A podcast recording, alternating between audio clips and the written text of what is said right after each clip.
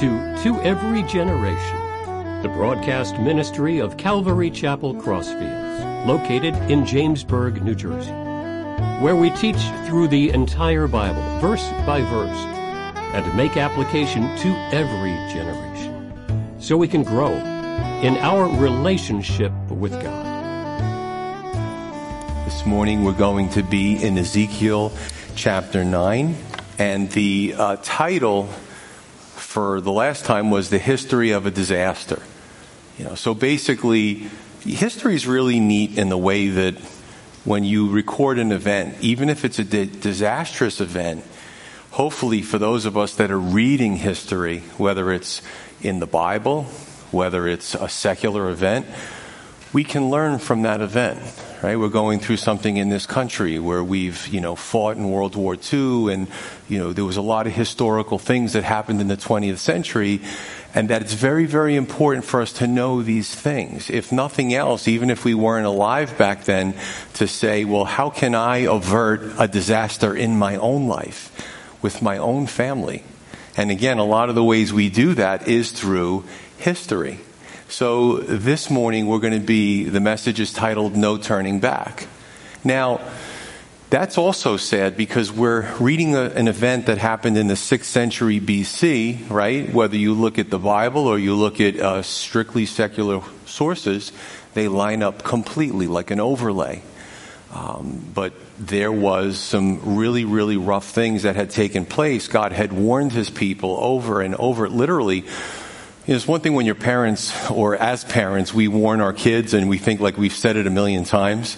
But God had warned his people literally for centuries be careful, don't go in this direction. And uh, they didn't listen.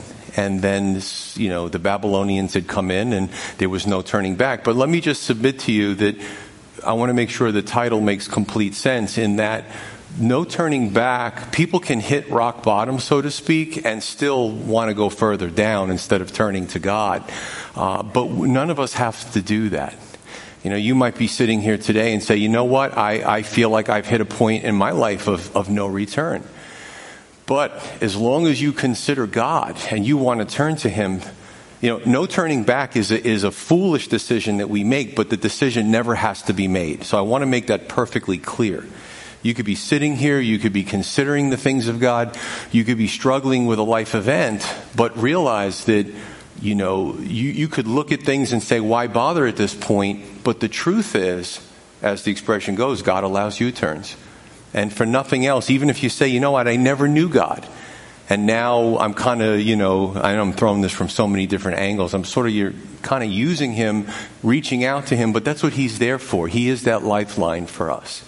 So, whatever we're going through in life, the Israelites could have done it. As a matter of fact, if you look at the Israelites back in this time period, some were in Jerusalem who were just totally self deceived, and there was a lot of them that were already taken out to Babylon. And the two groups of, of, of uh, Israelites with the same bloodlines had a different perspective on life. The ones in Babylon with Ezekiel realized, you know what? Um, we get it now.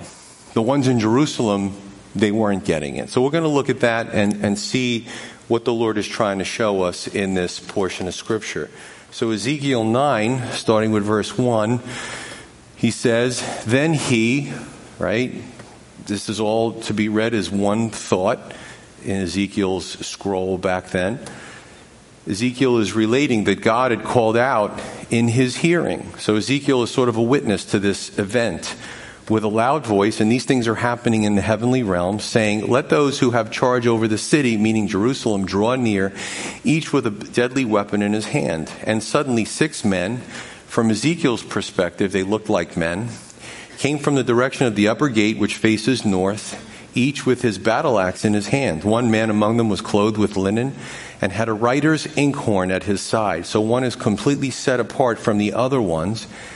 They went in and stood besides the bronze altar. We'll get to that. Now the glory of the Lord of God of the God of Israel had gone up from the cherub where it had been to the threshold of the temple, and he called to the man clothed with linen who had the writer's inkhorn at his side. And the Lord said to him, Go through the midst of the city through the midst of Jerusalem, put a mark on the foreheads of the men who sigh and cry over the abominations that are done within it. To the others, he said in my hearing, Go after him through the city and kill, and do not let your eyes spare, nor have any pity. Utterly slay old and young men, maidens and little children and women, but do not come near anyone on whom is the mark, and begin at my sanctuary.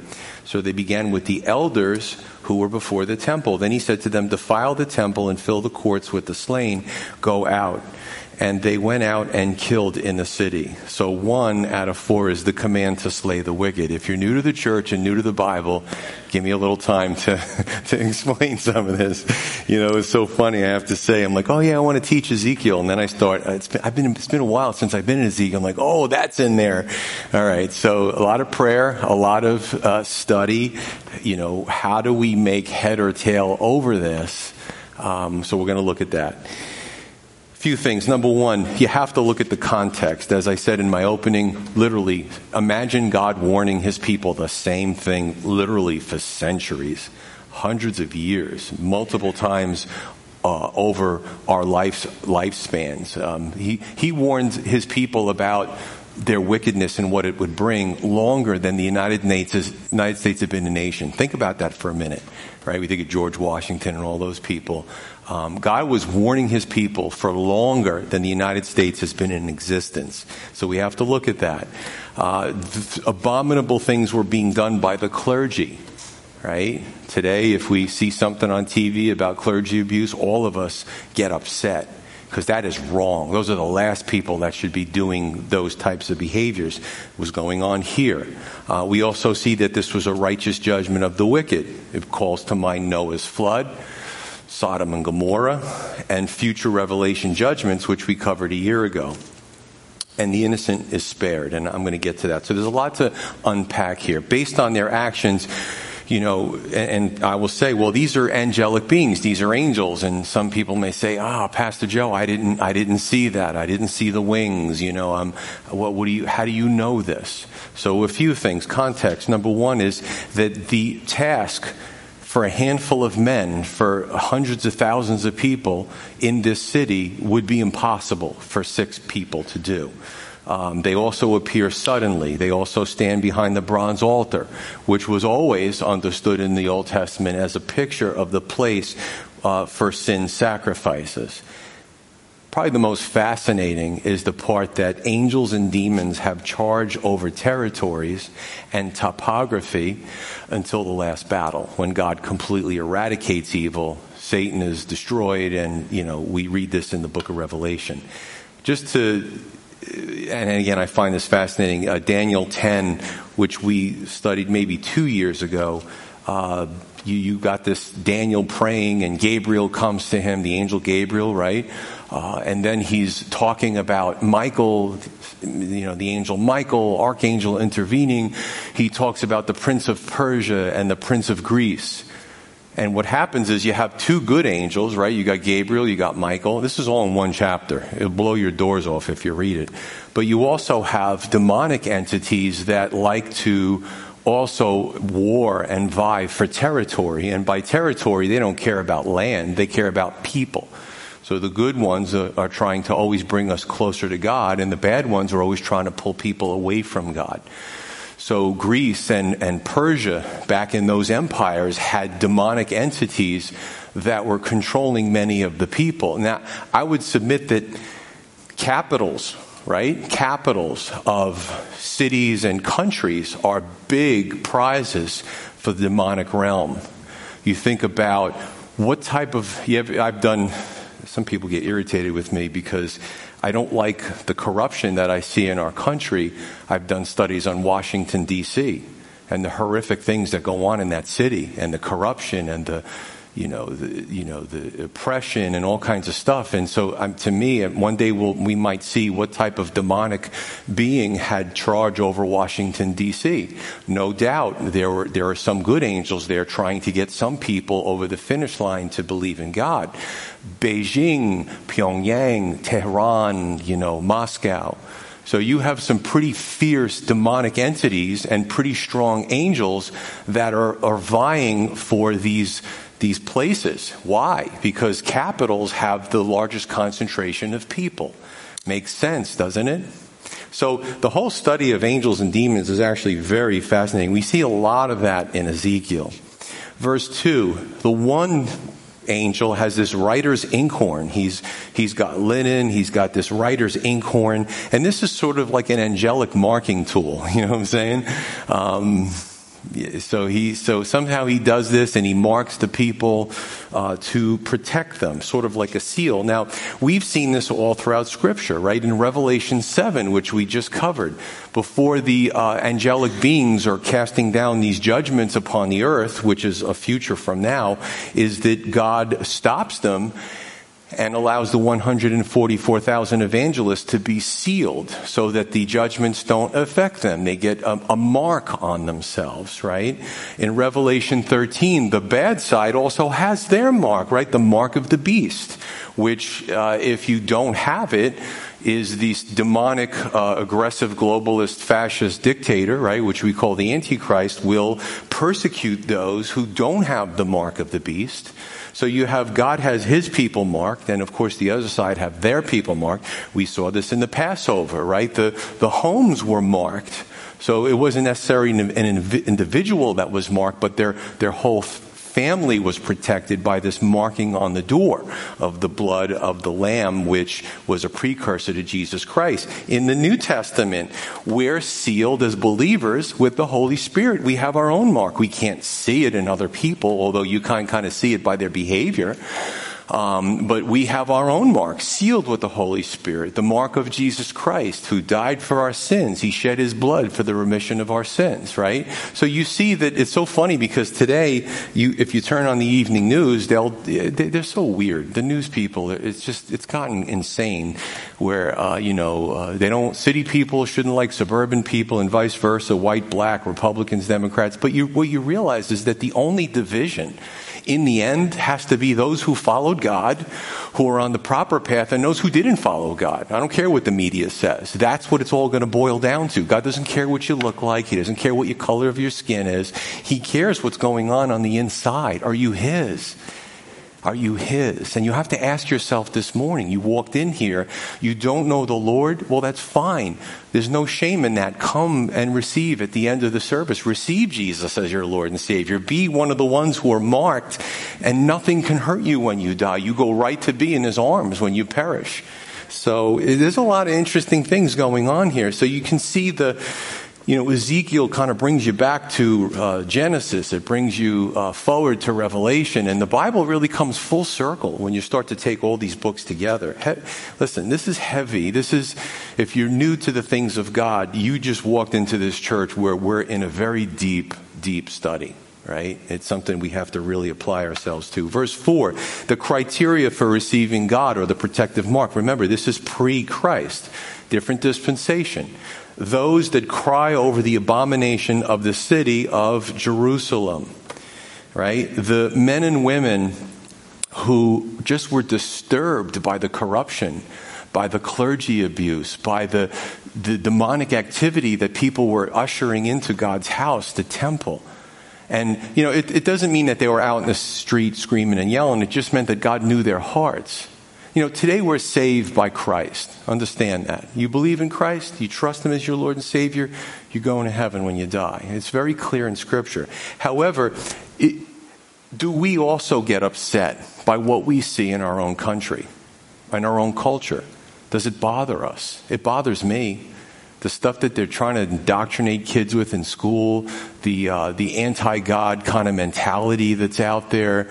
Um, you know, just in our culture, we've adopted every philosophy except for the philosophy that Jesus saves sinners. Oh, you can't talk about that. Oh, shut up. You know, we'll sue you. You know what I'm saying?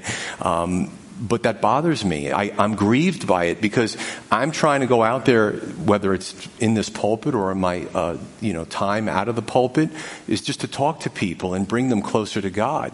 But we have a whole culture and and, and media and political class in both parties that's trying to push everybody away from God. So it, it really is a war.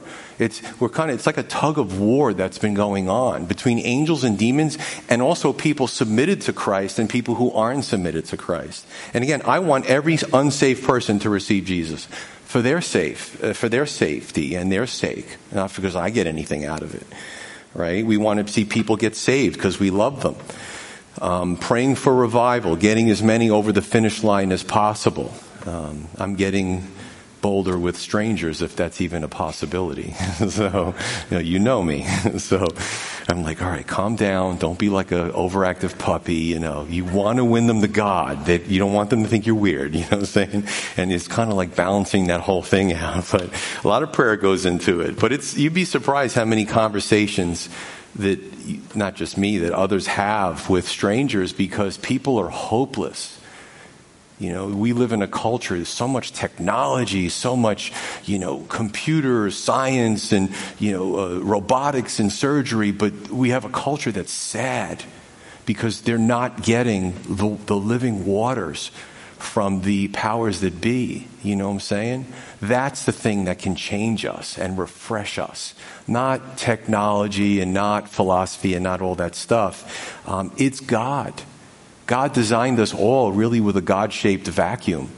And if God is not in that, in our soul, something else fills it, but it's only temporary. It never lasts, it never satisfies. So, verse 6, he says, Begin at my sanctuary. You know, today, and, and, you see this. I don't want to go into detail. It does affect different denominations, but um, sometimes a church uh, and people say, "I don't like church," and, and, they have all these sometimes good reasons why they don't like church. Um, because of the things they see, but sometimes uh, something bad happens in a church, and the, and the you know the powers that be in the power structure defend that person, or they try to keep it from getting out instead of doing justice, allowing justice to take its course for the victim, you know, they, they cover for each other. But you know what? God doesn't feel that way. God said, when the judgment comes, start at my house. Start with those priests and elders and those that did wicked things. And for some reading that, they're like shocked. Really? God feels that way? Yeah, because God is, He's just. He's a God of justice. And you know, God is a fair God. You know, and God says, don't, don't be quick to be a teacher or a pastor or a priest or whatever, because you'll be held to a higher standard. But we don't see that in the world, do we? There's no justice in this world. There really isn't. So there's justice here. Um, then we look at the, uh, okay, and we look, and this is probably one of the hardest things that I have to do in these two chapters to uh, explain, only because there's just a lot of depth to it. So you see what happens in the spiritual affects the temporal or the physical.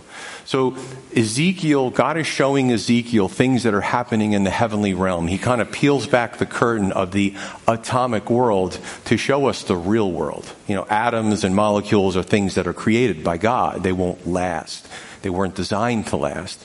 So he sees the angels and, and he sees what God is kind of working on. He sees the guy with the inkhorn and he's marking people and the guys with the battle axes. And what's happening is Ezekiel's getting a, a glimpse of the future that's happening in the spiritual realm that will, that will uh, come to pass in fulfillment in the physical realm. And that physical realm was when the Babylonians finally broke through the wall in 586 BC and again, read it in your history books, and it was a horrible thing. They busted up the temple, God's house. They they slayed the uh, the clergy. Uh, they went through the city, lighting everything on fire. A big con- conflagration. So what we're going to see in the scripture is there's going to be fire. There's going to be uh, indiscriminate, uh, you know, soldiers coming in. And, and, how many times have we studied war and, and these things happen? No Geneva Convention back then. So if you actually read on your spare time, Second Corinth or Second Chronicles 36, which is written after Ezekiel. What it does is it tells you blow by blow what happened when the Babylonians came in, right? The temple busted up, the sanctuaries defiled with with I hate to say it, dead clergy members, right? Um, the city is burned with fire, and everything that's being said here that Ezekiel sees beforehand comes to pass in 586 BC. So it's it's a little bit of a learning curve, uh, but I also look at this as well in that uh, when the Passover took place in Egypt, remember that story, right? All the way back in uh, Genesis. Uh, well, Genesis, Exodus, and you see the whole uh, movement of, of the children of Israel back and forth. But what happens is the the firstborn are, are taken out; they're they're slain, and some people might struggle with that. But wait a minute, what about the firstborn who might have been seven years old in Pharaoh's household? You have to look at it from this perspective.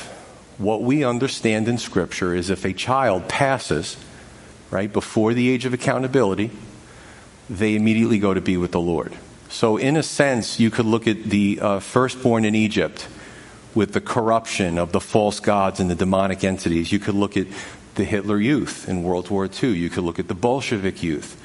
When war takes place and some of these young ones are slain, they immediately go to be with God versus growing up to be an adult, indoctrinated into a sick ideology, and possibly being as far as, as, away from God as an adult because their mind is corrupted from the surroundings.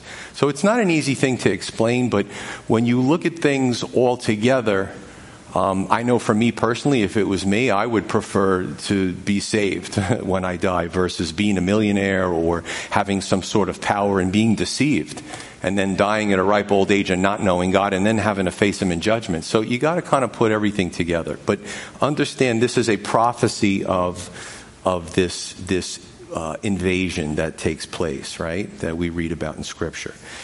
Okay. Let's go back to verse 3, because we can get so caught up on some of these details that we forget the point. God, God's, it's called the, so in, when the temple is built in Jerusalem, you know, uh, 400 years prior, and Solomon dedicates the temple, and God's like, you know what? This is a, a, great momentous event, and the Lord actually sends what was called the Shekinah glory uh, to this area where sort of a, a manif- physical manifestation of God would dwell in this temple. And the people were blown away because they got to see this. They couldn't describe it. It looked like smoke, it looked like a cloud, but there was Shekinah. Uh, glory is Shekinah means to sort of be in, indwelling, and the glory was sort of a weightiness. So God's indwelling weightiness came into the temple. It was so beautiful, according to what you read, is that the smoke or the manifestation, the priests actually had to leave, not in a bad way, but they just felt the weight of God and they couldn't stay there in His presence. So the people watched this beautiful manifestation of God and just rest over the mercy seat in the Holy of Holies. Unfortunately, here, because of the corruption and the evil, God sort of like he packs up and he moves out. Really sad. And we have to ask ourselves today, people, wherever you are in your heart, are you, is God in your life or is he not in your life? We can get caught up in the details and the, the dates of the invasion, and we could get off on all these rabbit trails, and it's good that the Bible gives us a lot of details, but the bottom line is God wants to be with you. He wants to be with you. So I'm encouraged. And again, if you've come into this church and, and you're seeking and you're considering, is God in your life or is He not? But if He's not, He can be.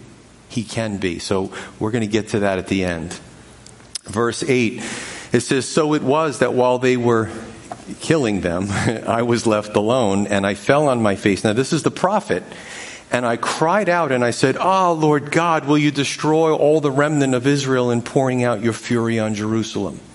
Then he said to me, The iniquity of the house of Israel and Judah is exceedingly great, and the land is full of bloodshed, not from God, from them. They oppress their own people, and the city full of perversity, for they say, The Lord has forsaken the land, and the Lord does not see. So, so the leaders were basically saying, You know what? God's not dealing with us, so we're fine. So they oppressed the people more because they felt like, well, God's not acting. He's not punishing us. But God was just being merciful and patient with them. Um, and they took that the wrong way, that God is okay with what we're doing. And as for me also, my eye will neither spare nor I will have pity, but I will recompense their deeds on their own head. Just then the man clothed with linen, who had the inkhorn at his side, reported back to me and said, I have done as you have commanded me. So this is fascinating. Two out of four is the weeping of Ezekiel. Now, when we look in the scripture, we see that Abraham pleaded for the righteous in Sodom and Gomorrah. And God's like, listen, no matter how many righteous, and I'm paraphrasing, I'm going to, I'm not going to, I never punished the innocent with the wicked. Never. God never does that. Um, Jeremiah, same thing, weeping over the city. Even though his own people abused him so much, he was so saddened because he knew what was coming. Jesus, right, in the first century, you know, lamenting over Jerusalem knowing that the AD 66 through AD 70 wars were coming. Of course, Jesus, being fully God and fully man, knew these things. He, he lamented, he probably wept over Jerusalem. He said to his disciples, You see these buildings? This one stone is not going to be left on another.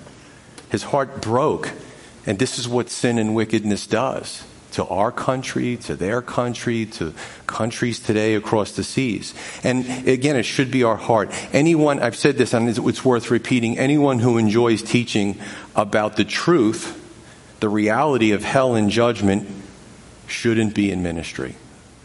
We know, unfortunately, that judgment has to come, but we don't enjoy teaching about it.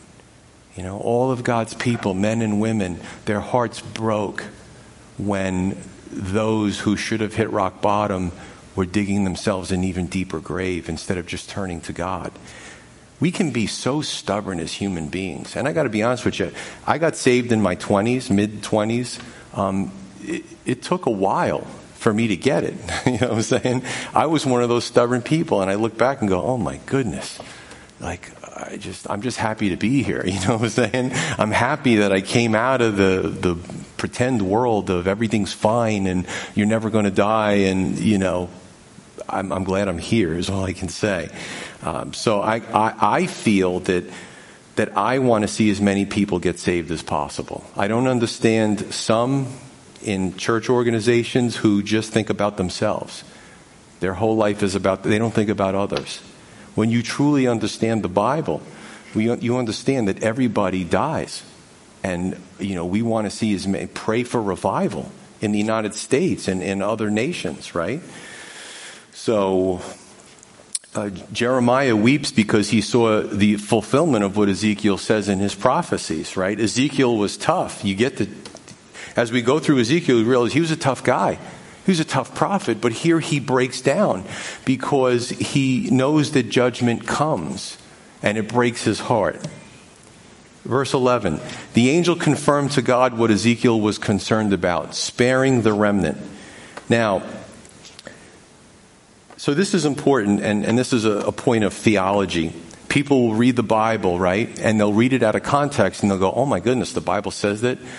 So, did God need Ezekiel to remind him that he should spare the remnant? No.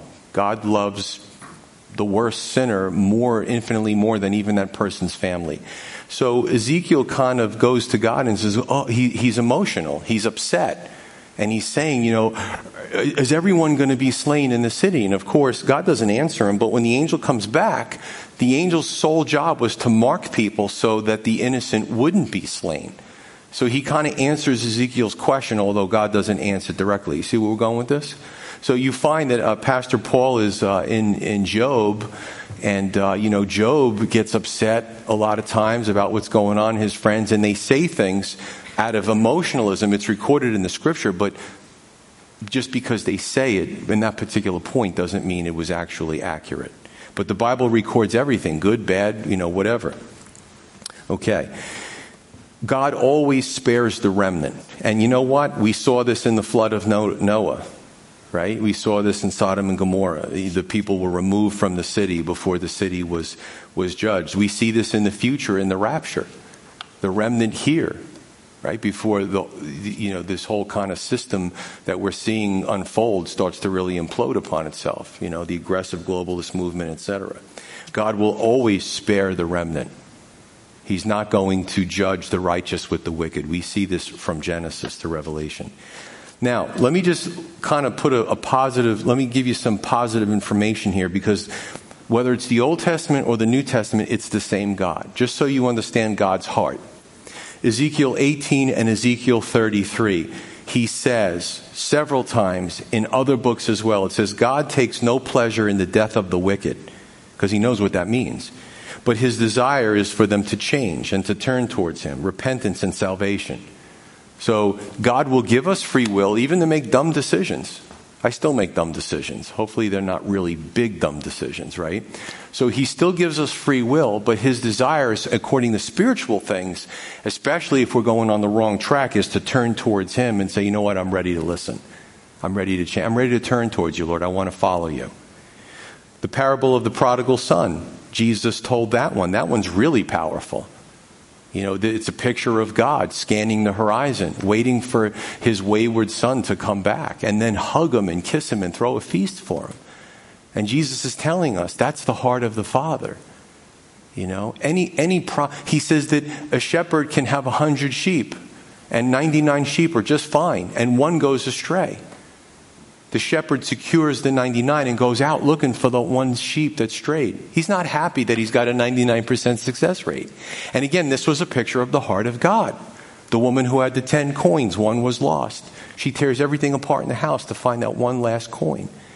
Oh, I, I got, I'm 90%, I'm good. No.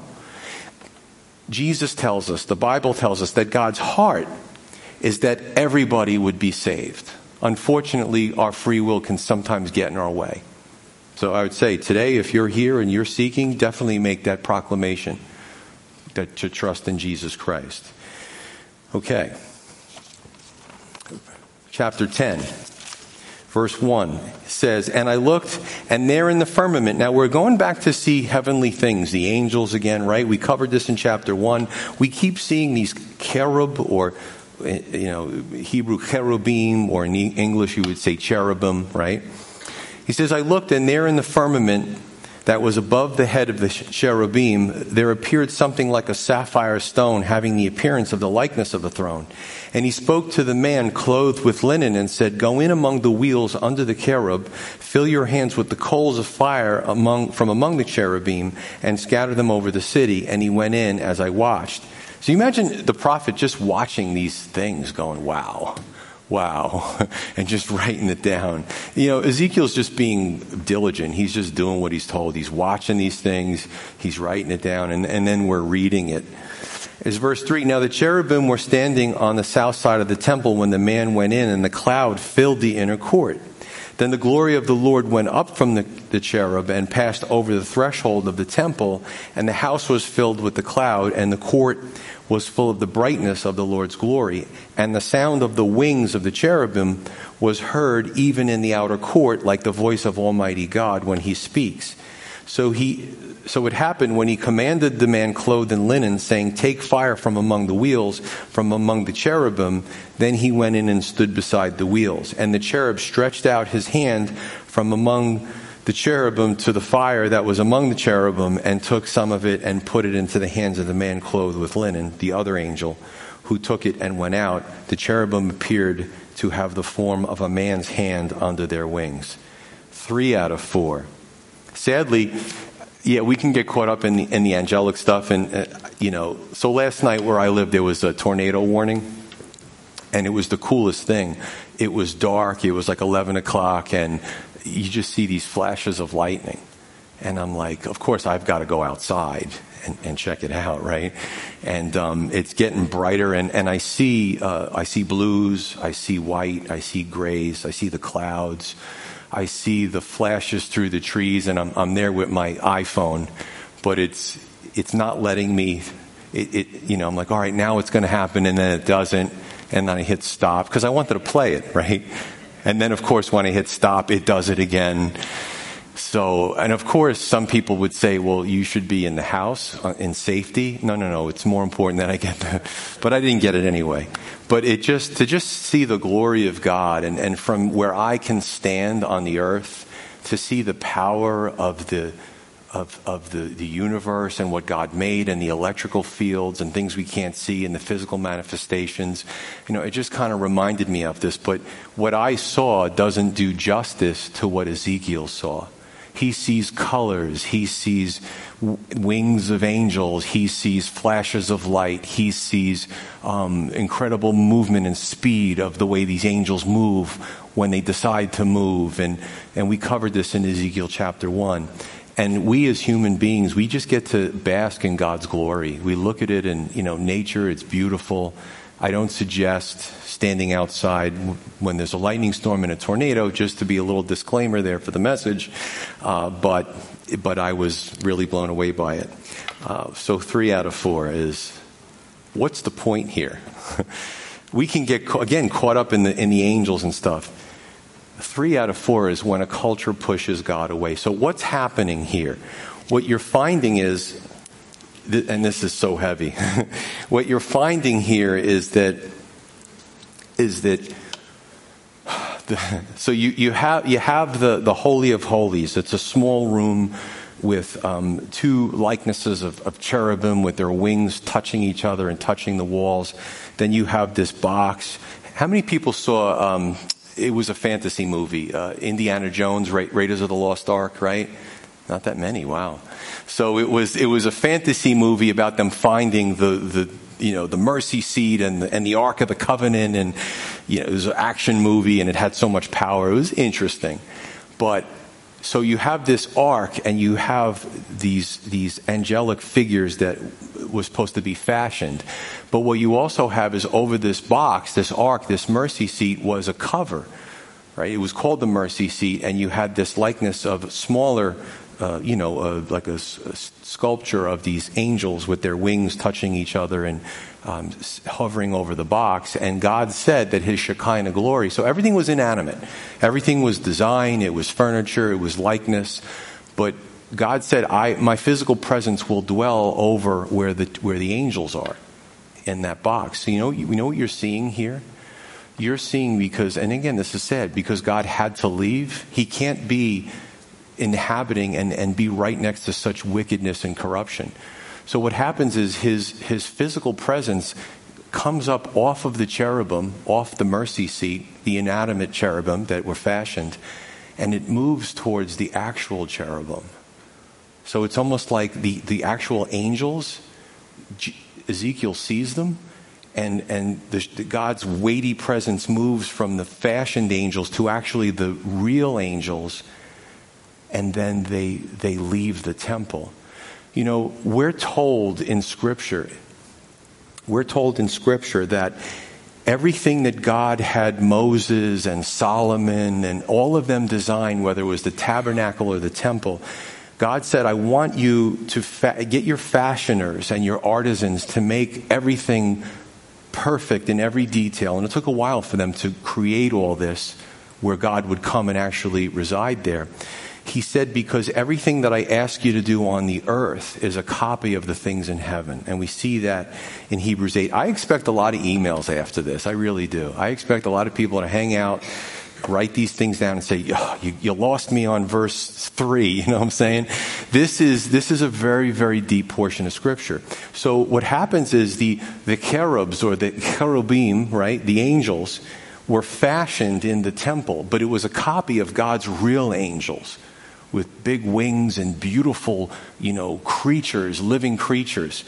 Um, also, the Holy of Holies, that room where he was going to dwell. In Revelation 4, we see the throne room of heaven. You almost see that the Holy of Holies was just a copy on the earth of the real thing in heaven, right? When you look at the, um, the bronze altar on the earth, you see here that the angels are by the real bronze altar in heaven um, the live coals that the angel takes and scatters over the cities or over the city. In revelation 8 5 the seventh seal which we covered the angel fills a censer with these coals and he's in heaven and he goes to throw it down to the earth. Remember future occurrence. You, so what you, you saw is, is, is that that's pretty powerful stuff the seventh seal. But the copy of it was when they had the coals in, in the court area of the temple. right? There's a little bit of a, a, a learning curve here. So the, the God's Shekinah glory, his physical presence moves from the mercy seat in the Holy of Holies, right? And we're reading it moves to the threshold, the door of the temple, the building. Then it moves to the courts, and it moves eastbound to the east gate, and then it's gone. So I read this, and I, there's a lot of details. I love the details, but you know what I what I realized out of all this is this is sad. This is sad. You know, we live in a culture that's pushing God out and I know it actually only sounds like I've been a Christian for almost 30 years. It almost sounds like a cliche at this point, but it's becoming more ramped up. The name of Jesus offends people, right? The fact that we're all sinners offends people. They're triggered by it. Listen, I'll be the first one to say I'm a sinner. I still need the Lord, even as a pastor. So, um, just just trying to come up with new philosophies and things that will help society, but without God, they don't help society. All right? I'll leave you with this, and then we we are just going to wrap up the last few verses. Is that in 2 Kings 25, another historical book, after Ezekiel is, is talking about th- this prophecy, because he's actually predicting the future. In 2 Kings 25, 2 Chronicles 36, you see the details of the Babylonian invasion. But here's what's fascinating. Remember the guys with the inkhorn marking people? If you read history, right, go check out secular history, read 2 uh, Kings 25, what you'll find is that a lot of the oppressed people, remember, who were they oppressed by? Their own people? Or outside? No, they were oppressed by their own people, which was horrible. When the Babylonians came in, it's almost as if these people had a mark because they went right past them. They didn't slay them, they didn't burn them, they didn't steal from them. As a matter of fact, the Babylonians come in, and the oppressed people, according to 2 Kings 25, the Babylonians were like, We got rid of those wicked rulers, your rulers. Move into their mansion, take care of their vineyards. there's a new sheriff in town, so to speak what you're going to do is you're going to work for us. So the people who are oppressed by their own people, the, lead, the wicked leaders are removed, and the oppressed people now move into places. Wow, this is great. Where'd so and so go? Oh, they took them off to Babylon. this is my place now. So uh, it's kind of fascinating. only God can do something like that, right? This has been tried in 20th century and it's tried today, and you know, when you have humans trying to do this stuff, they're always going to have their biases and their prejudices at work.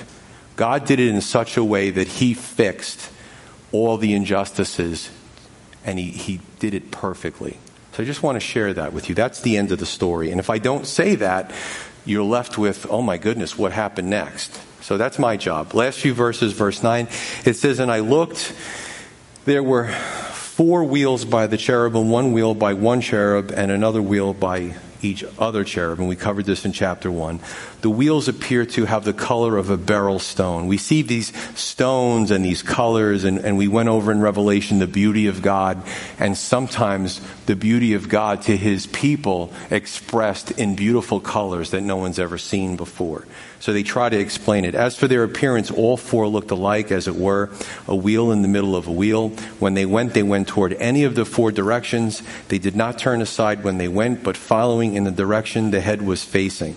Right? Remember we talked about them? They just again, you, I, I, look at do MapQuest all the time. Well, I don't know where I'm going to the doctor's office, and zig, I'm zigzagging all over the place. These these angels, they just point and shoot. You know, they just they take off and they're there. Um, they don't need MapQuest apparently.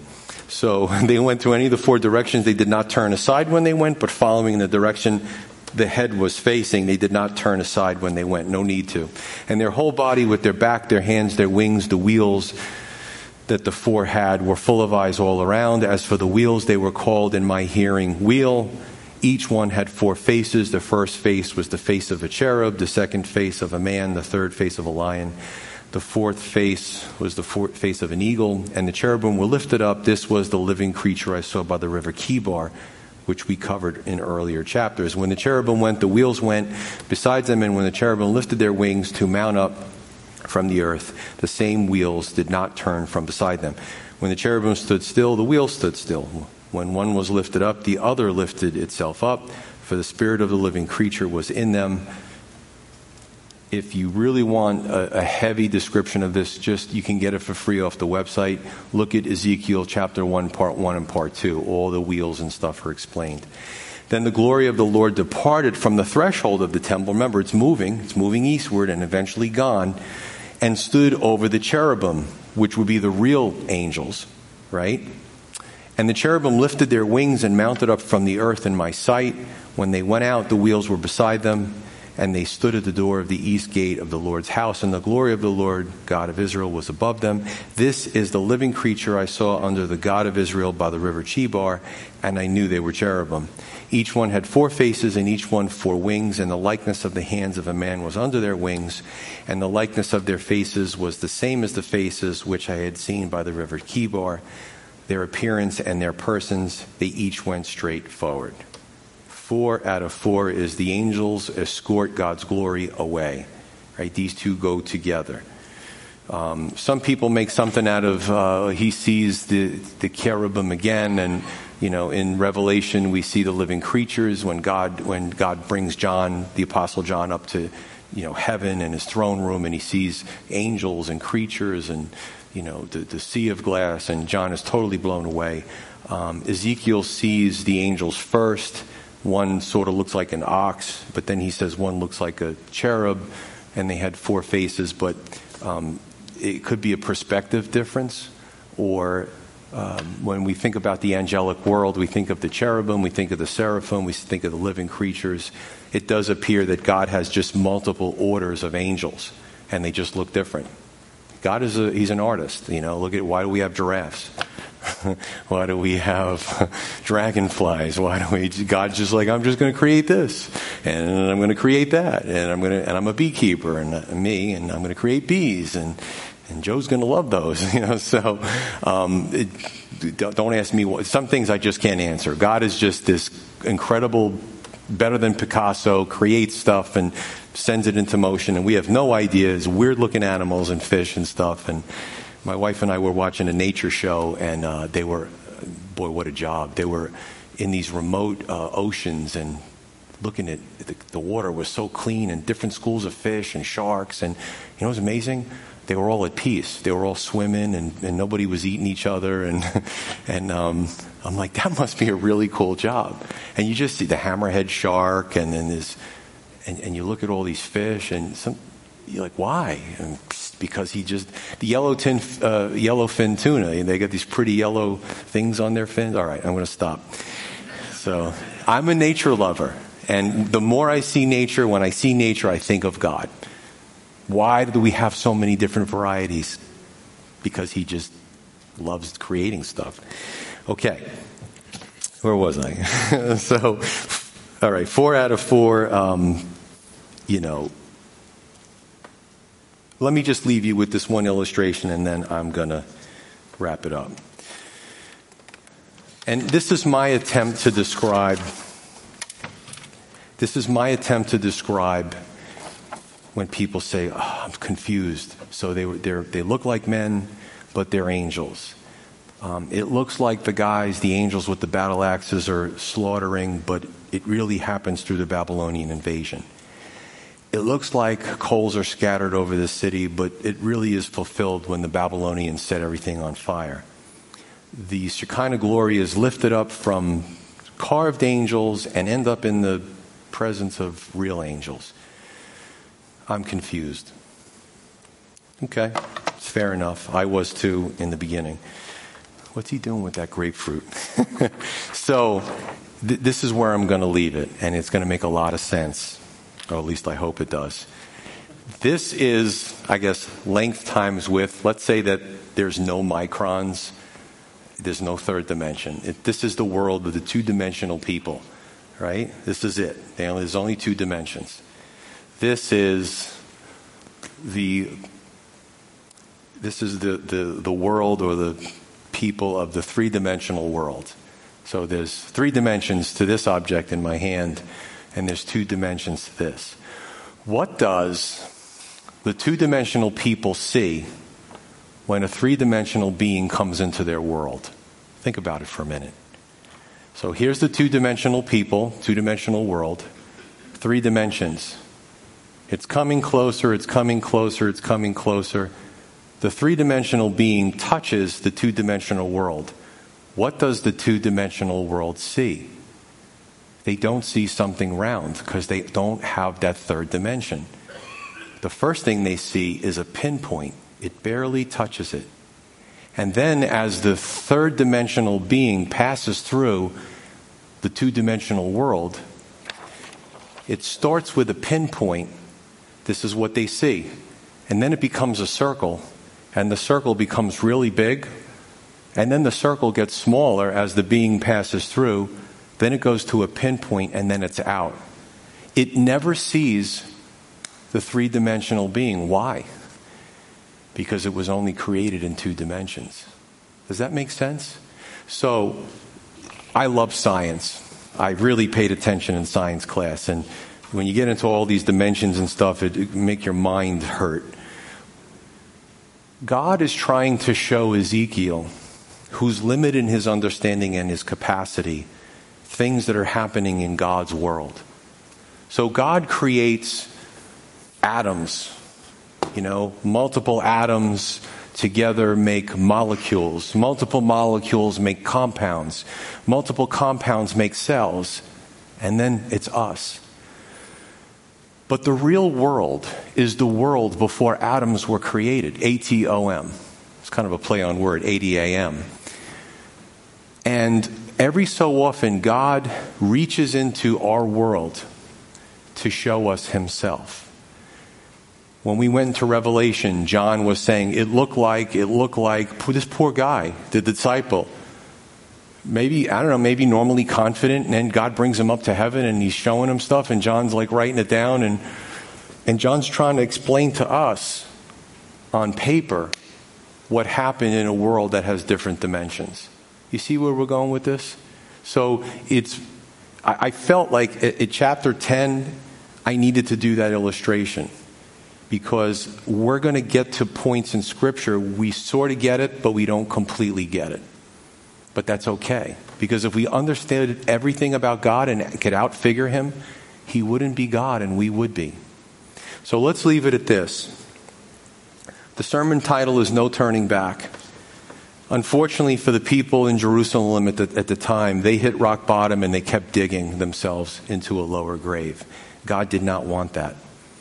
But the good news is in Ezekiel 43, we do see the glory of the Lord come back to the temple. Isn't that neat? Everyone's sad. It's leaving, it's leaving, but it does come back. And we'll talk about which one it comes back to. But let me just say this we left on the presence of God and the glory of God and the bigness of God. Folks, if you're struggling with anything right now, there never has to be a point of no turning back. There never does. You know, the Bible tells us that God's desire is that all would come to know Him, would come to salvation. And you know what? Then technically you're, you're, you're marked. You're sealed with the Holy Spirit. You've trusted in Jesus Christ. Nothing can harm you. Whenever it's your time to go, you're going to spend all of eternity with, with your Creator. But He did give us something extremely powerful, and it's called free will. But free will can also be a double edged sword. And those of you who've been Christians for a while understand what that means. So I want to just, wow, it didn't take me an hour. I'm looking at the clock. Praise God. Just to digest it all, but to understand the most important parts. And the most important part is really not the history, it's not the Babylonians, it's not the structure of the temple or the angels. The most important part is is, is God in our life or is he not? And if he's not, do you want him in your life? Let's pray. You've been listening to To Every Generation from Calvary Chapel Crossfields. We meet for Bible study Wednesdays at 7 p.m. and Sunday service begins at 10:30 a.m. On Sundays, we have children's church for all ages, in addition to infant and nursery care. You can find out more about the ministry here at Calvary Chapel Crossfields by going to www.cccrossfields.org, where you can also watch or listen to previous messages. If you have any questions or have a prayer request, please email us at contact at cccrossfields.org. Thanks for listening, and may God bless.